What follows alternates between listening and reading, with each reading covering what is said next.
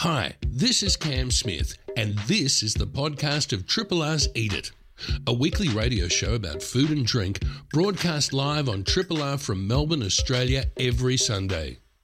Hope you enjoy the podcast and feel free to get in touch with us via the Triple R website. Hey, guys, why don't we eat? Dear, don't cause a fuss. I'll have your spam. I love it. Ah, I'm having spam, spam, spam. Cornflakes. Cornflakes. Cornflakes. Cornflakes. Anyone fancy a pint? Suit you, sir. Spam, spam, spam, spam, spam, spam, baked beans, spam, spam, spam, and spam. I said I don't want any damn vegetables. Lentils are really good, you know? Mmm, forbidden donut. Oh,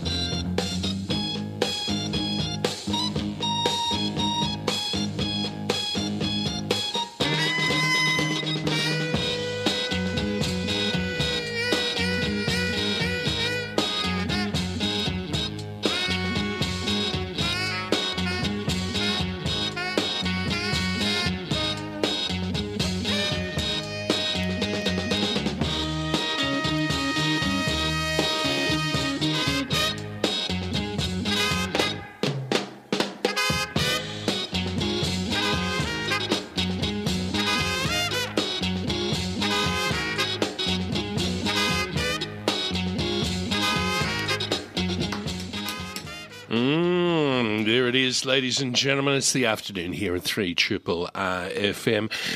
I am so glad you could join us, whether it's uh, in the present or the future. Which we'll be looking at that and you'll be thinking it's the past. I don't know.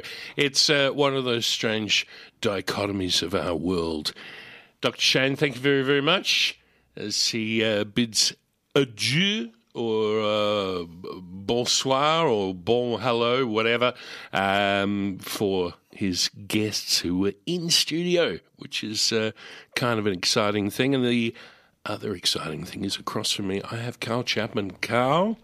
Good afternoon, Cam. I like the, your, your mic placement there because we're we're going to be going on Zoom here, so you're you're speaking down into the microphone, looking well.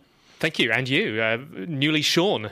Oh yes, yes. It's uh, it's a bit of a, a quite a mm, quite a departure from my normal look of the last couple decades. Where yes, I've I've cut my hair, which is uh, kind of good. I'm saving a lot on shampoo. Dapper as well. Oh, stop it! That's you're too you are too kind. Uh, we got an interesting show for you today. We're going to be going all around the place. Uh, starting off with uh, the redoubtable Matt Preston. Uh, Matt Preston, man of enormous curiosity, we uh, would have to say, in uh, in a world of flavour, and uh, in fact, that's kind of um, appropriate because he's just released a book. It is called World of Flavour by Penguin Lantern. I reckon it's his best one yet. I really, really do. 350 pages. Uh, and he's standing by. We're hoping that he's going to come in on Zoom shortly, although we have given him a couple minutes grace, so he's probably just standing by being the total professional that he is. He is going to be looking at a whole bunch of favourite foods and also some of the most requested foods on the internet and posing the myths that come around the origination of some of these dishes and using his vast talents and libraries and uh, contacts, he either debunks them or agrees with them. So I'm looking forward to a really, really good chat with him. Michael Bascetta uh, from Worksmith is going to be joining us after that, and he has been proposing a Worksmith Industry membership, which uh, will give benefits to all sorts of places. Whether you're uh, you're a big restaurant group or you're a, you're a cafe with uh, a couple group handles on your coffee machine, as to uh, buying power and uh, the power of collective, I think would probably be the best way to chat with that. And then in an evocation on radio, we are going to take you to the river that sits bestride two continents, the uh, the continent of Asia and Europe. And I'm speaking of the city of Istanbul, previously known as Constantinople, uh, and the Bosphorus River, and how a fish sandwich became an inspiration for, um, well, managing to maintain a business. I'm speaking of the restaurant. It's called Tulum in uh, Carlisle Street, 217, if my memory serves me correctly, in Balaclava. And um, we talk about how this fish sandwich managed to keep him uh, sustained, keep him busy, and also by serving it through the window of his restaurant during these harsh, harsh lockdowns that we've been going through, uh, has managed to well keep his uh, his business uh, afloat. But let's see what else we got here. Um, yeah, we're gonna have some music, of course. Um, yeah, just one track because uh, we've got a bit of a well, it is kind of uh, pretty well packed out. I've got to say. And uh, as we uh, as we go to air here at uh, the beautiful corner of Blyth and Nicholson Street in downtown East Brunswick, again. Uh, before we do go into things, I know it's been a while since we've spoken about this, but hey, Radiothon, it's uh, it has been over for a little while, but I just want to again acknowledge and say a huge thanks to all the people from this wonderful community that supports and listens to uh, to this fine radio station uh, for the support. The prize has been announced and everything like that. But again, I just want to acknowledge that the your contribution is uh, is more than just radiothon time. It manages to keep us on the air for well pretty much the, the whole year. Hey, Karl, I got a bit of an idea here, buddy. Um, we're just waiting for Matt to go in. Maybe what we might do is um, maybe a couple sponsorship announcements, um, and we're going to get Matt Preston, who's the first cab off the rank for the show today. Independent Melbourne Radio 3 Triple R. It's Matt Preston back on the R's with a rather awesome book, World of Flavour. Matt Preston, I see you over there, and I say, I've missed you. Uh, great to see you, and welcome back to the R's, my friend. So long as you aren't, so long as you aren't saying to me, "You're on mute, mate," we're okay. Haven't done that. No, no, we're we're That's good. We're, we're, I'm not on mute. It's fantastic. It's a, it's an absolute, it's an absolute first for the um for the for the, for the Zoom technology. It's wonderful. Yeah, no, it's it's lovely, lovely to be back talking to you, Cameron, and congratulations on 295 uninterrupted years on radio. You are.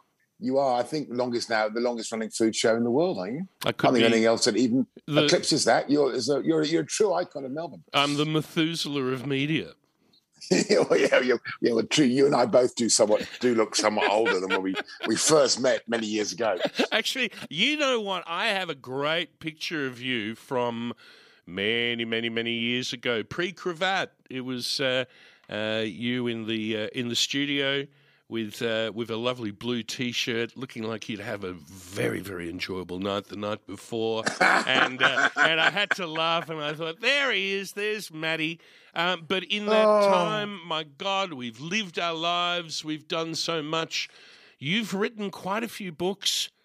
And I've got to say, Yeah. quite honestly, I reckon this is your bloody best one yet. You know that?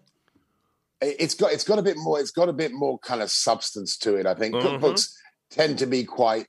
They tend to be quite frothy affairs, don't they? You know, it's kind of like uh, yes. every introduction is, "Hi, my grandmother used to make." You know, it's kind of it, it's very, it's kind of predictable. You, you've seen them. Hi, my my my hummus is different. My grandmother taught it to me, and it, uses chickpeas. It's like, well, that's the same recipe well, I've seen in yeah, good every you. other book this year. Yeah. Um, so the idea really was, you know, obviously with any cookbook you do, especially for me, it's got to be readily readily achievable, approachable ingredients. Recipes are easy to make. Yes. Um, and basically tastier than than than the your your existing version of that dish. If it's a massaman curry, my massaman curry has got to be the one you go. Actually, I might just nick that idea or Mm. start making this recipe instead.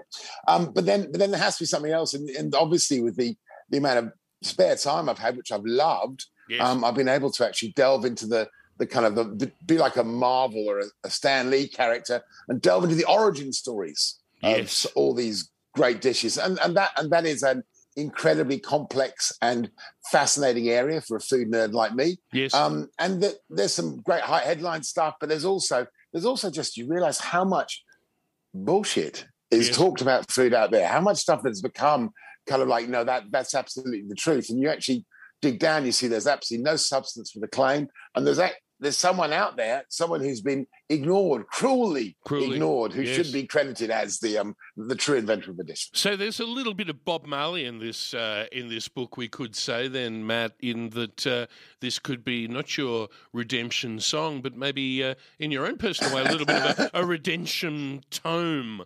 Well, yeah, look, look, and, and look, that's absolutely true. I mean, I think the I've been writing about the history of dishes and writing, then writing a kind of modernized recipe for for seven years now um, Yeah. in taste, and and so definitely that I thought it'd be great. I'm just going to nick those those early those early art columns. There'll be the introduction. That'll be fantastic. But but what's happened in the last um, in the, those last five six years has been the sheer volume of old newspapers that have been digitized Oh, of yeah. um, antique cookbooks that have been been put online. If you want to read Bartolomeo Scappi's, you know, seminal first book from the early early 16th century, 1500 or so, he was a, he was a, you can actually now read that book online. You can actually read it. I mean, obviously, it's written in it's it's written in a language you're going to have to translate. But, Yes. but you can actually then see whether whether or not he talks about making gnocchi, what's in the gnocchi that he's making making back then. Obviously, it's not potatoes because we're kind of you know the Uh, potatoes still haven't ha- need- haven't penetrated we into need Europe. the Columbus exchange, don't we, before we can do well, that? that, yeah. well, and, and and also we actually need need need a period in acceptance, and it's a it's a long long time. Like gnocchi predates gnocchi made from grated old stale bread and a bit of flour, Hmm. or from squash and stuff like that. Predates potato gnocchi by by 400 years, 500 years. Um, so, so I mean, that, that, that that's that's fantastic. You can actually find now primary sources that you never knew existed. Where in the old days it was like, yeah, know, there's a, there's a recipe for this dish in this book, but no one's actually seen that book. No one's actually been able to lay their hands on it. You know, no one's been able to actually um, pop it in and actually flick through the pages of you know the court records of Akbar the Great from the 16th, the, the 17th century, um, where you can read about you know you can read about all the amazing stuff. You know, the first samosas that are that are being made there, but from this this you know very early foodie.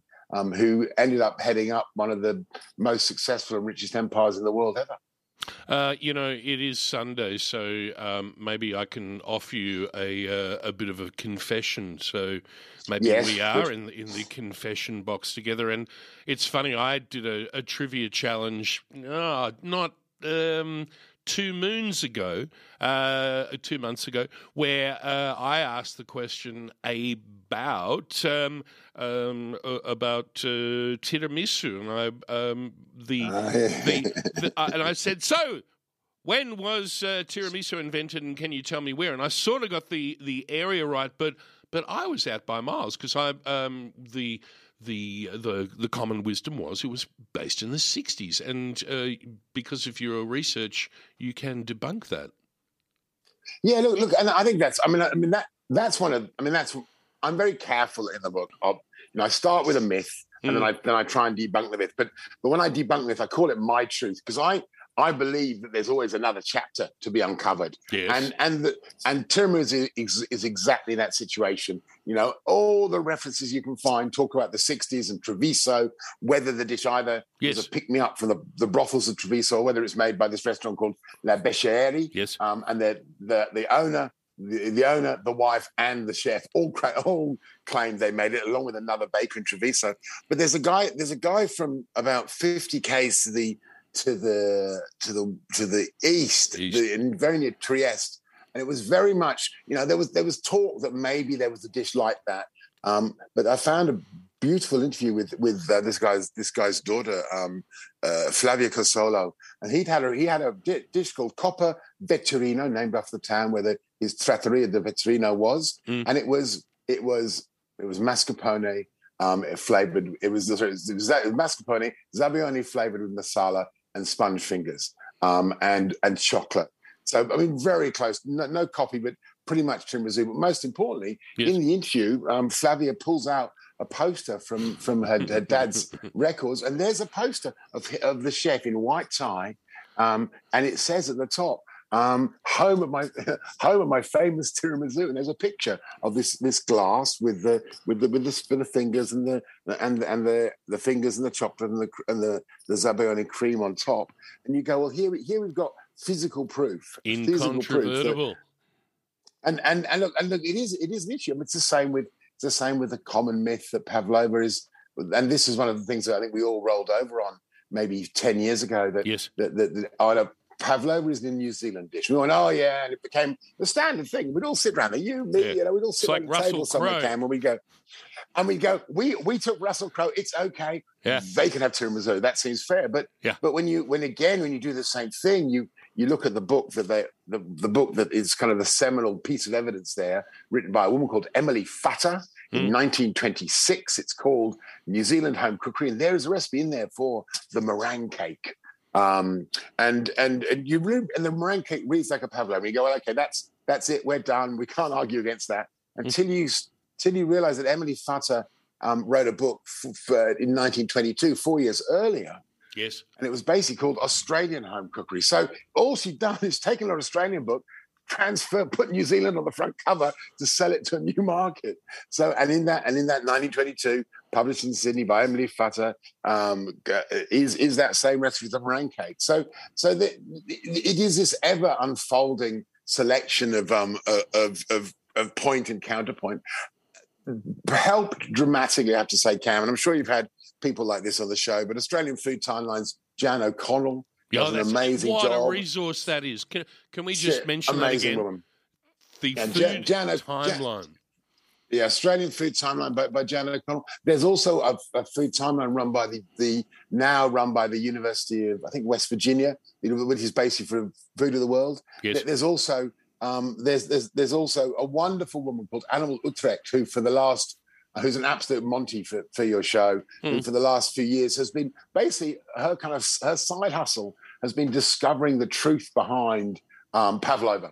And Yeah. so, so she, you know, she's the woman who revealed that that the first dish, um, the first dish ever credited to pavlova was a, a, des- a dessert made in 1909, and it's called strawberries pavlova. It's like a it's like a strawberry strawberry sorbet, basically, Yes. um, in the USA. So, so she's so people like this. It's great to be able to credit the work they've done. Now, what Annabelle's amazing research shows is that is that they're although we can we can take back the pavlova from New Zealand, uh, New Zealand, we now have to share it with um with with, with Germany because you can see this trail of a dish called the Schaumtorte that starts in Prussia and then goes across. Tort. What's the literal Tort. translation for that? Obviously, tort's easy, but Yeah, was, I, I, was I is actually, das I actually Schramm? don't, I don't, I don't, I don't, das Schramm, I don't know what das Schramm means. Das It's probably delicious. Oh, okay, Quick, quick, quick, yeah. quick, reach, reach, reach, reach for your Google, reach for your Google Translate. Okay. But, but that, that, that pops up, this recipe pops up in a, in a German newspaper out of Texas. And it's basically you read and you go, okay, well, that's a pavlova recipe. It's the same recipe. All right. Now, I what want, makes I it? want to talk about. If Oh. I'm sorry to cut across you, just Yep. because you, No, good, you, good, you had a good head of steam there, but we're just going to go. Whoa, I- I was whoa, rolling, I was rolling. Um,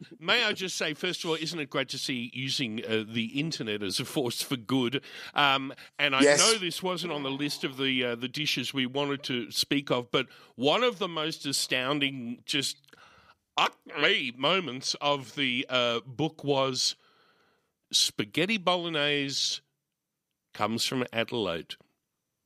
Yeah, now we've got to be very, ca- we got to be very I careful know, here, Cam. know. You got to be very careful here because um, uh, the, uh, what I w- spaghetti bolognese was big in Sydney in the 30s. Like it was the coolest dish. It was like Yeah. it was like going out for it was it was, it was like going to Sunda for that for the for the Yeah. for, for the, the the roti. You know, Good analogy. Everyone did. Yes. Lot, lots of photos. People in white tie tossing spaghetti bolognese at tables. But but the the search for the first real bolognese recipe, you know, and there was a bolognese recipe in Pellegrino Artusi's famous first, you know, first modern Italian cookbook, 1891. But it doesn't it doesn't look at all like ours. Um, Elizabeth David's is, is uh, her recipe. 1955 6 is credited as being the first. But there I found in an, an Adelaide newspaper um, a recipe for spaghetti bolognese with spaghetti, Yep. with a tomato-based sauce, Yes, so with tick. minced meat. Yes. So tick, tick, Just tick. The beef? three single single things. Was it Um, yeah, just just Just just, beef, beef. Ju- Just beef. Didn't need to be anything else. But for me, it's ground meat, tomato, spaghetti. That what makes a, a bolognese. Mm. Yep. Um, and it's like that. Four years before anyone else thinks that um that, that there's been a written recipe for spaghetti bolognese. Here we found one in, in Adelaide.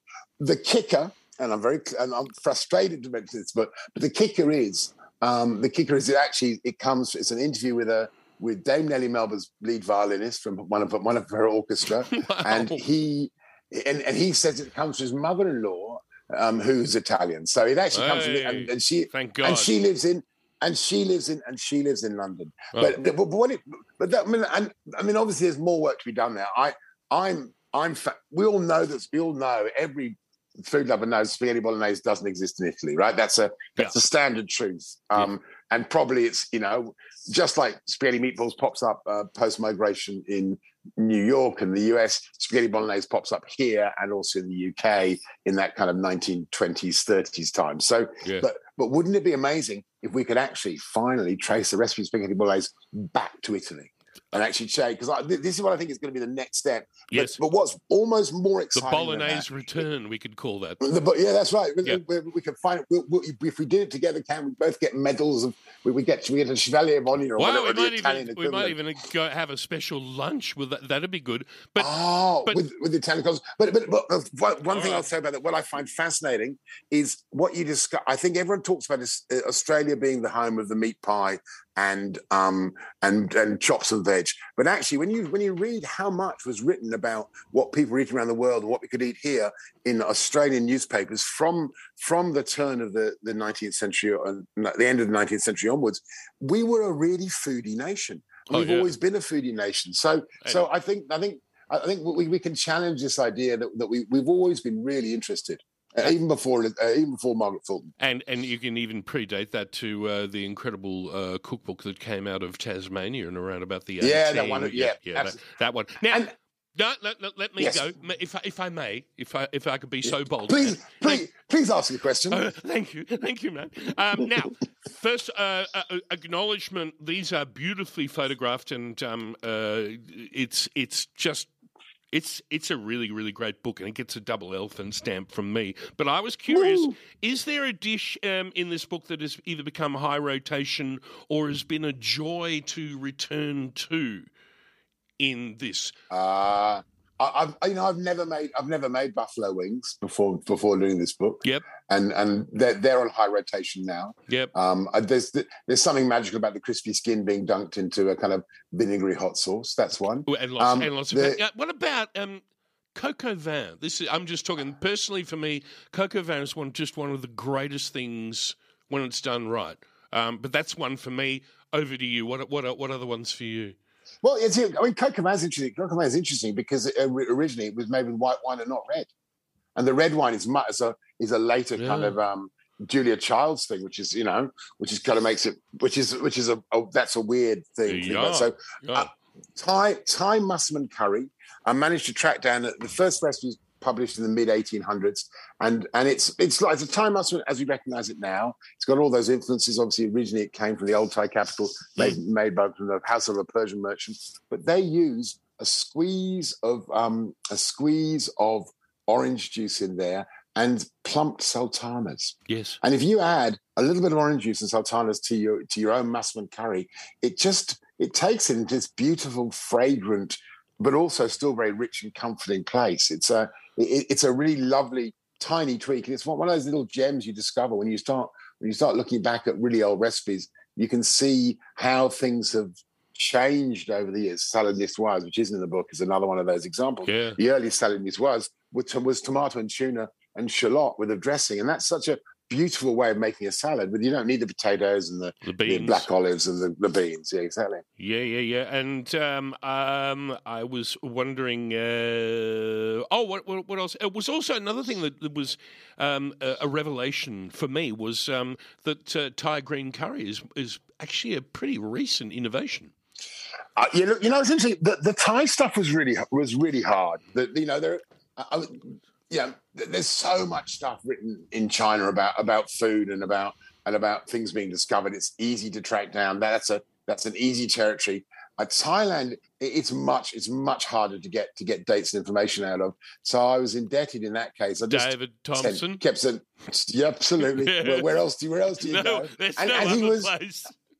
And and and he is and he he was he was fantastic. Yes, there's this wonderful there's this wonderful period in, in the Second World War Yeah. where a, an int- a very I should say interesting character because there he's because there are certain different attitudes about him, but but the a field marshal who was running the country at that time um, st- started promoting this idea that that Thailand needed to be proud of its produce and proud of its own food, and so that's where you get dishes like pad thai and and and pat and pat krapao as well coming through. Yes. So so there, there's def, there's definitely a sense of there's definitely a sense of um of these things popping up. But also the other thing you discover Yeah. is that some dishes, I'm thinking san choy bow here, Yes. you know, some dishes you just you just can't find. There is no history. Nothing's written down.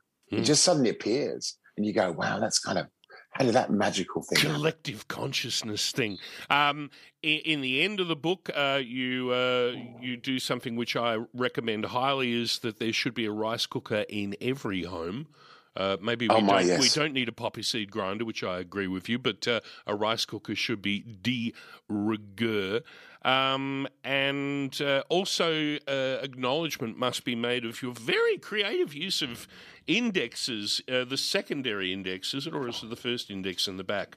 Where, yes, here we Yeah, go. I- I- uh, more valuable index by themes, which I've never seen before. know, it, but isn't that, that, that again? We talk, you talked earlier on about the internet being used for good. That Yes. idea of being able to search a recipe book by what you not by not by ingredient or by, by dish name, but by what am I going to cook on a Tuesday night? What's going to have minimal washing up? Um, I've got I've got I've got vegetarians coming around. What am I going to feed them? Yeah. You know, that, that, that, th those are the real life dilemmas that, that we often find ourselves in. Um, and it's great to be able to have a, have a selection of of just jumping off points for people. We, uh, we know with recipe books, you know, you the, the so many people are so adept now at, at tweaking a recipe to, to make it fit their needs that Yep. time. But but it's nice to give them a, a selection of maybe different jumping off points. Oh, look, indeed. Um, I would have to say, uh, not only is this a uh, a book for the inquisitive, uh, it's also a book for favourites that you can make your own. Um, you can subsume yourself with and, and make your own recipes, and it's also a great value proposition. My God, forty dollars. Is that right? Yeah, yeah. Well, I think I think you can find it even cheaper than that if you look around. You can find it for like drops drops down to about about the thirty dollar mark Jeez. or lower, and um, 300 and 300 and something, 350, 352 pages, um, and, and and about a year's worth of work. But I, A you know year. what? This is a, this is a, this is a labor of- this is a labor of love. And I I also really hope, Cam, that in that you know as the years go on, you move into your into your into your you know continue through your fourth decade on radio. People will come on and say, "Remember that book Matt Preston wrote? Well, I Mm. found this, and it disproves what he said." Yeah, and I love this idea that, that that more stuff will come out. Someone may find someone may find the menu from the from the hotel that now gone very near where Pavlova first performed in Melbourne, Mm. where where there's mythical stories of a Pavlova first being made there. Someone may, may well find the menu, may find the notebook from the, the young sous chef who was so impressed by it, who, who wrote that down in 1926. And and that and that's that's the, the idea that Yeah. maybe in an attic somewhere is the next chapter waiting to be written by another food nerd like me. Well, isn't that the great thing about food and uh, thinking about food? It's ever evolving, it's ever changing, and we're looking Yeah, back. and it's great. Um, now, Matt, thank you for your time. I hear you've got to get your Pleasure, kids wrangled and get out for uh, for, Yumcha. for lunch. Let's go. Red Emperor? Let's go, Yumcha. Yes, of course. Where else we Well, um, Uh, have some for Watch me. the boats go by. Look forward to will do. seeing you before too long. Thank you for your time. Congratulations. No, thank you so much. It's a bloody ripper, and it deserves to be in every home by Christmas. Thank you very much indeed, Cameron. Lovely talking to you. Let, let, let's let's talk again sometime soon when there's no agenda and we can just just talk rubbish at each other. Done. We, uh, my people, will get in touch with your people. Actually, that just means I'm going to call you. All right. Yeah, no, know. and I'll answer. See you later. See you, Thanks, Matty. Cam. Bye. Bye. That's right. Triple R. Uh, it is. Uh, oh, the minute hand just it does this inexorable sweep towards one o'clock. And uh, but in the meantime, the great thing is we've got Michael Bascetta from Worksmith who has commented on workplace issues, restaurant issues, and uh, with his fabulous organisation. There is a new initiative afoot. Michael, a very, very good afternoon to you. How you doing? Good, mate. How are you? Oh, I'm pretty good. I wish I was going to Red Emperor though for a bit of yum cha.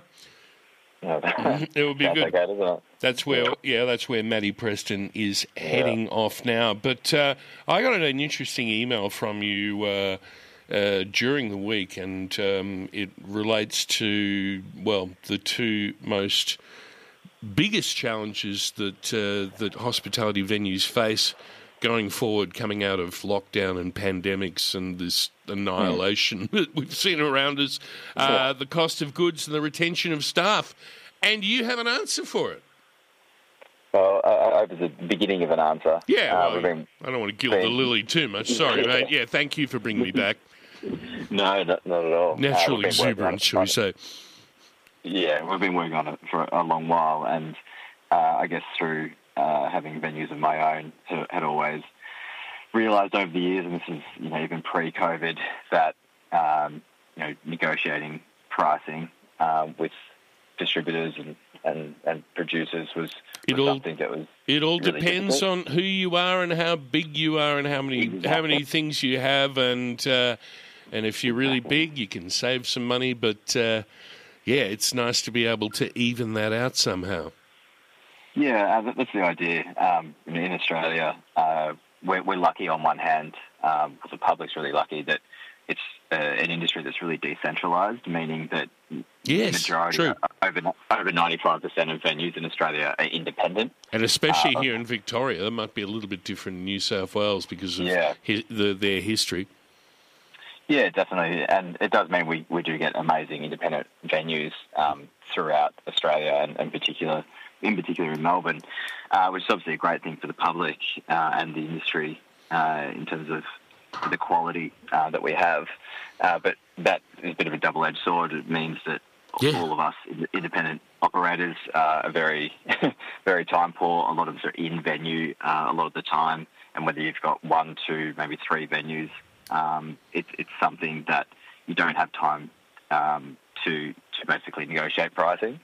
Uh, and the idea of the, the industry membership that we've just released, and we already have over 30 venues on, and, and starting to grow really quickly, is that we use that collective buying power to negotiate better pricing with larger distributors, and we've we basically take um, take the brunt of that work uh, on behalf of the, the collective, uh, and really already getting you know pub group level pricing for a lot of goods, whether it's alcohol or non-alcoholic or dry goods, equipment, coffee is all wound in there. So Mhm. uh, we can actually um, make quite a difference in, in saving for each month. Cleaning then- chemicals too, just as a thought. All, all of that sort of thing. Yeah, all that You stuff. know, Yeah. packaging, everything that a venue basically needs. Mm. And on the flip side of that, you know, the b- buyers group isn't exactly sexy. No. um, it's you know, staff aren't that interested, wouldn't be that interested in it. No. Uh, it doesn't help them day to day. So part of the, the membership as well is keeping staff engaged. So we do a monthly Worksmith event that, that um, team members can come to. There's a monthly uh, membership newsletter that comes out. It's full of great content that, that we work really hard on. Uh, that's all industry focused, and this, this sort of initial offering is, is what we've gone to the market with, and the response has been phenomenal. With the, I guess the quality venues that are jumping on board and really supporting it. Yep. Uh, and we're really excited to grow this quite quickly outside of Victoria um, throughout Australia because we really see the need ongoing. it's not going to get any easier. Yes, we're out of COVID, uh, coming out of COVID, I'll say, but we uh, it feels like uh, you know, being an, a venue operator myself feels like we've had just done a marathon or a couple of them back to back, and now we've been told we have to do a, a few more 400 metre sprints just to get through because the, the difficulties we're all facing now uh, is is pretty daunting. Going to a pretty busy December with really low um, Staff, staffing, yes. which is, is pretty pretty scary. Yeah. Like you and you and I having this conversation at the start of COVID Yeah. that if visa workers and um, backpackers weren't supported, that we would be sitting here having this conversation again a year later, a bit more. And Uh, here we are. and here, we are. Mm. And And, uh, and yeah, if I can just, Michael, just to just to stop you to, um, you know, to paraphrase what you're saying is. well, Yes, we've come. Melbourne, especially, is, has this glorious history of independent, uh, free-thinking, innovative people, and they were had the the luxury of growing in that industry when the margins were easier and the world was easier, and uh, and there was more fat to you know to come on and. And this is especially crucial in these days where we are looking at the effects of inflation. We are looking at the effects of the cost of goods going up. We're in the middle of a property boom, so, you know, rents are more than ever. And this seems to become more necessary now more than ever. Well, that's the thing that the, the public aren't willing to spend more on a lot, a lot, a lot of items. There's there's still that you know thirty five dollar you know top end for a steak in a pub. Like you can't. A lot of pubs won't go higher than that because they know punters will go somewhere else. Uh, it's the same goes. We were just having this conversation the other day about the price of coffee Yeah. uh, in our venues, especially our bakery, and uh, we should be charging at least 50 cents more, but there'd be a, you know, there's always that cap on coffee, Yeah. even though green coffee pricing around the world is going through the roof. And and we're going to see more of that with the effects of uh, global heating as well, of course. Exactly. So where where do we where does it uh, you know give? And Where I think it has to happen on uh, yeah it has, has to happen on both sides. The, the public are going to really have to start getting used to paying a good chunk more um, for for dining out. Yeah. um, and understand why. And then on the other side, we need to get smarter about um, cost. Yeah, and, you know, indeed. part of what we're doing is around that. Well, I, I support what you're doing um, at Worksmith, and uh, I was wondering if, uh, just in conclusion, uh, you could tell us the uh, the call to action. How do people get in touch? How do they uh, have a look at that and have a think about it for themselves, whether it applies to their business, whether they want to be a part of it, and if they do, how do they do it? Uh, you just head over to worksmith.io, which is our website. Yep. Uh, there's a bunch more information on there about the industry membership. And, you know, the, the over 30 venues that are on it already are all different shapes and sizes. Um, small cafe operators, bakeries, pubs, larger venues, event spaces. It's, yeah, it, it certainly it caters for a and, and hospitality and hospitality groups as well. I see. I think um, the McConnell Group is on board. Yeah, Trader House is on board. They were one of our earliest supporters and have, have really helped us shape this membership because they really believe in, in that sort of collective idea of, of working together as we move forward. Um, I think we can. Uh, a lot of us here at Three Triple R would uh, agree with the whole notion of uh, collective, and uh, because well, that's what we are here at this at this station. So hey, we get it. We get it, Michael. So, uh, and remember, it's uh, it's got that very very funky io because hey, that's what you're going for, M- Michael. More power to your arm, mate. Uh, is there Thanks, anything you sir. wanted just to mention in conclusion?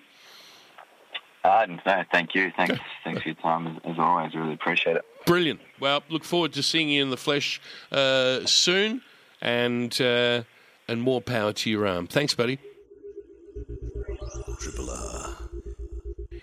It's a little bit past a quarter to one, and uh, I thought what we might do for for this is uh, maybe evoke a great river, a great river that runs between two continents.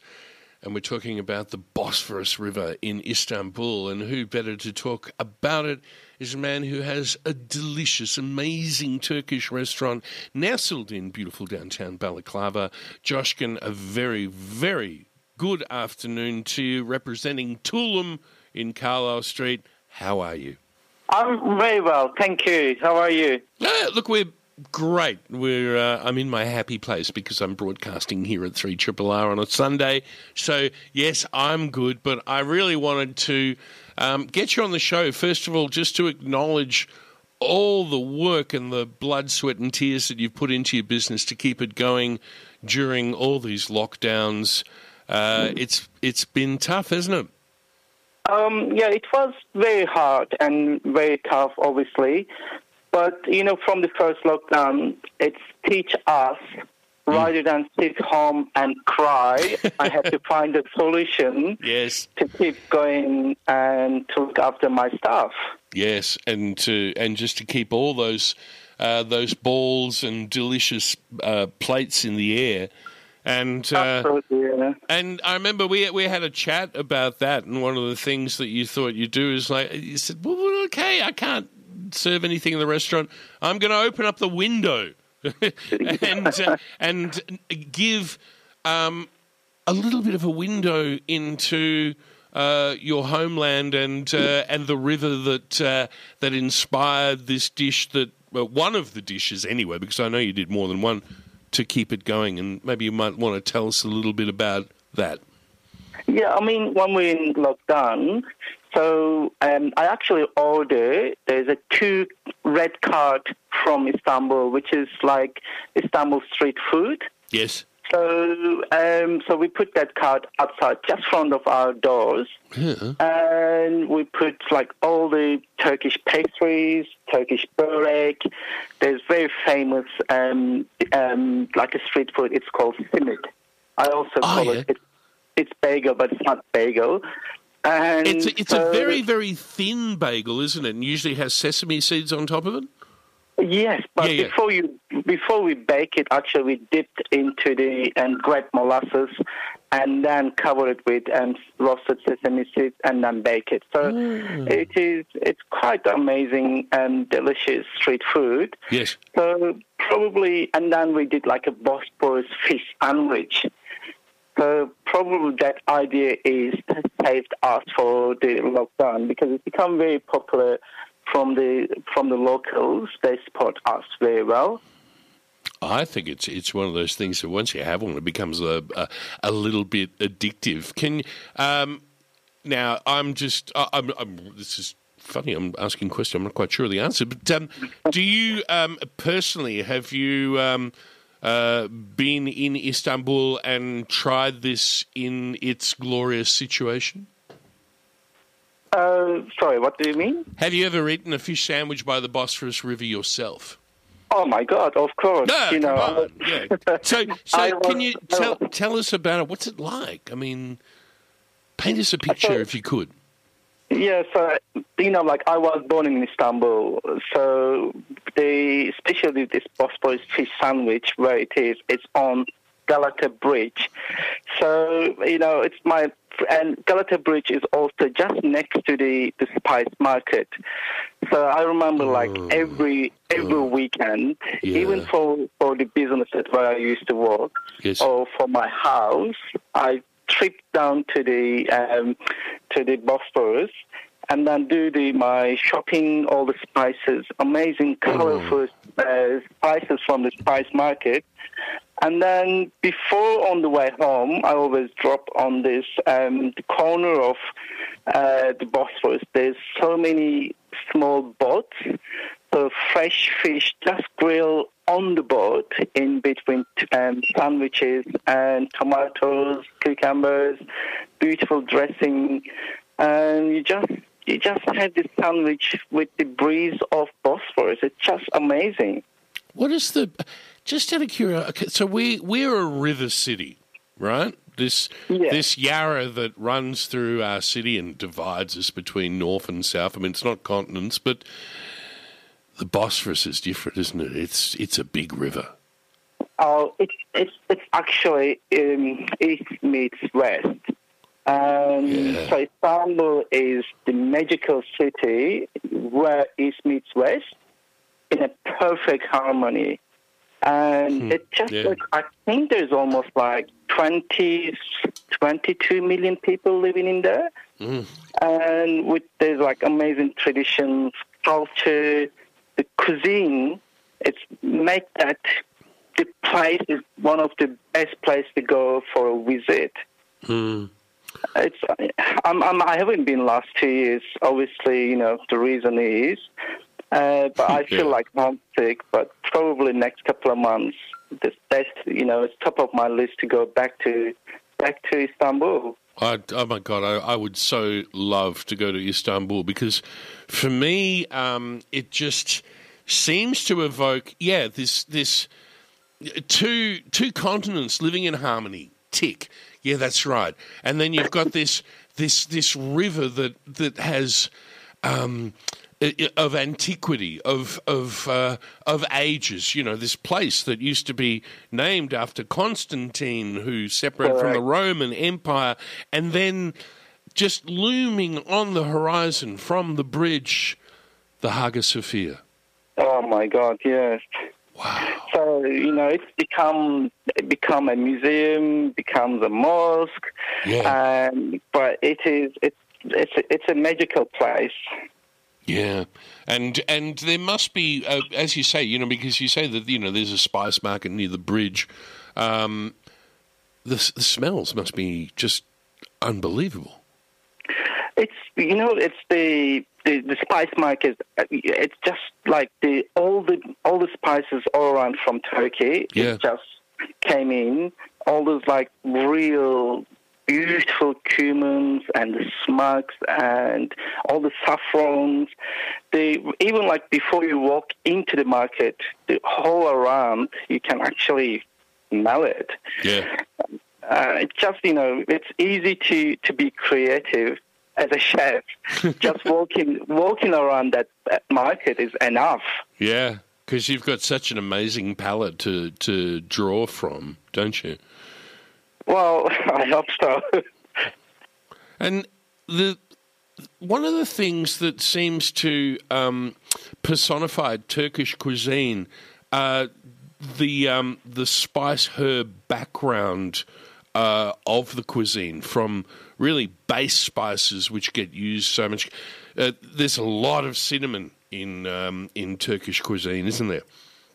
So I mean, it's in Turkey actually we have seven regions. Yeah.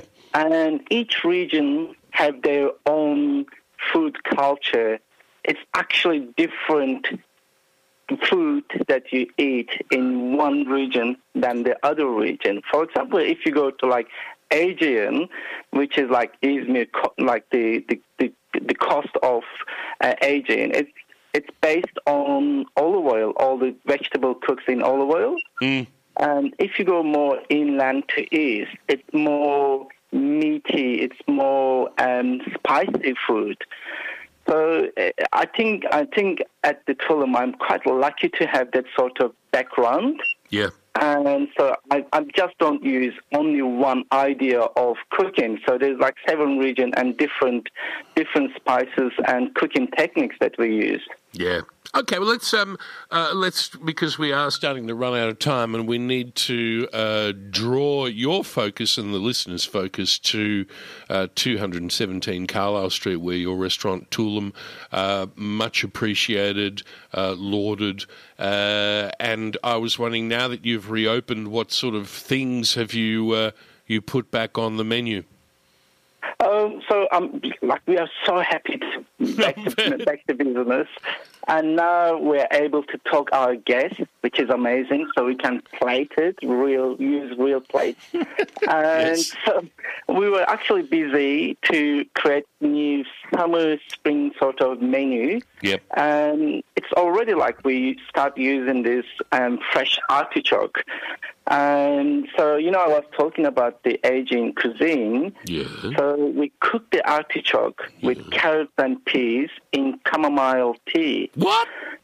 Yeah, so it gives That's like that's amazing. your that's your broth.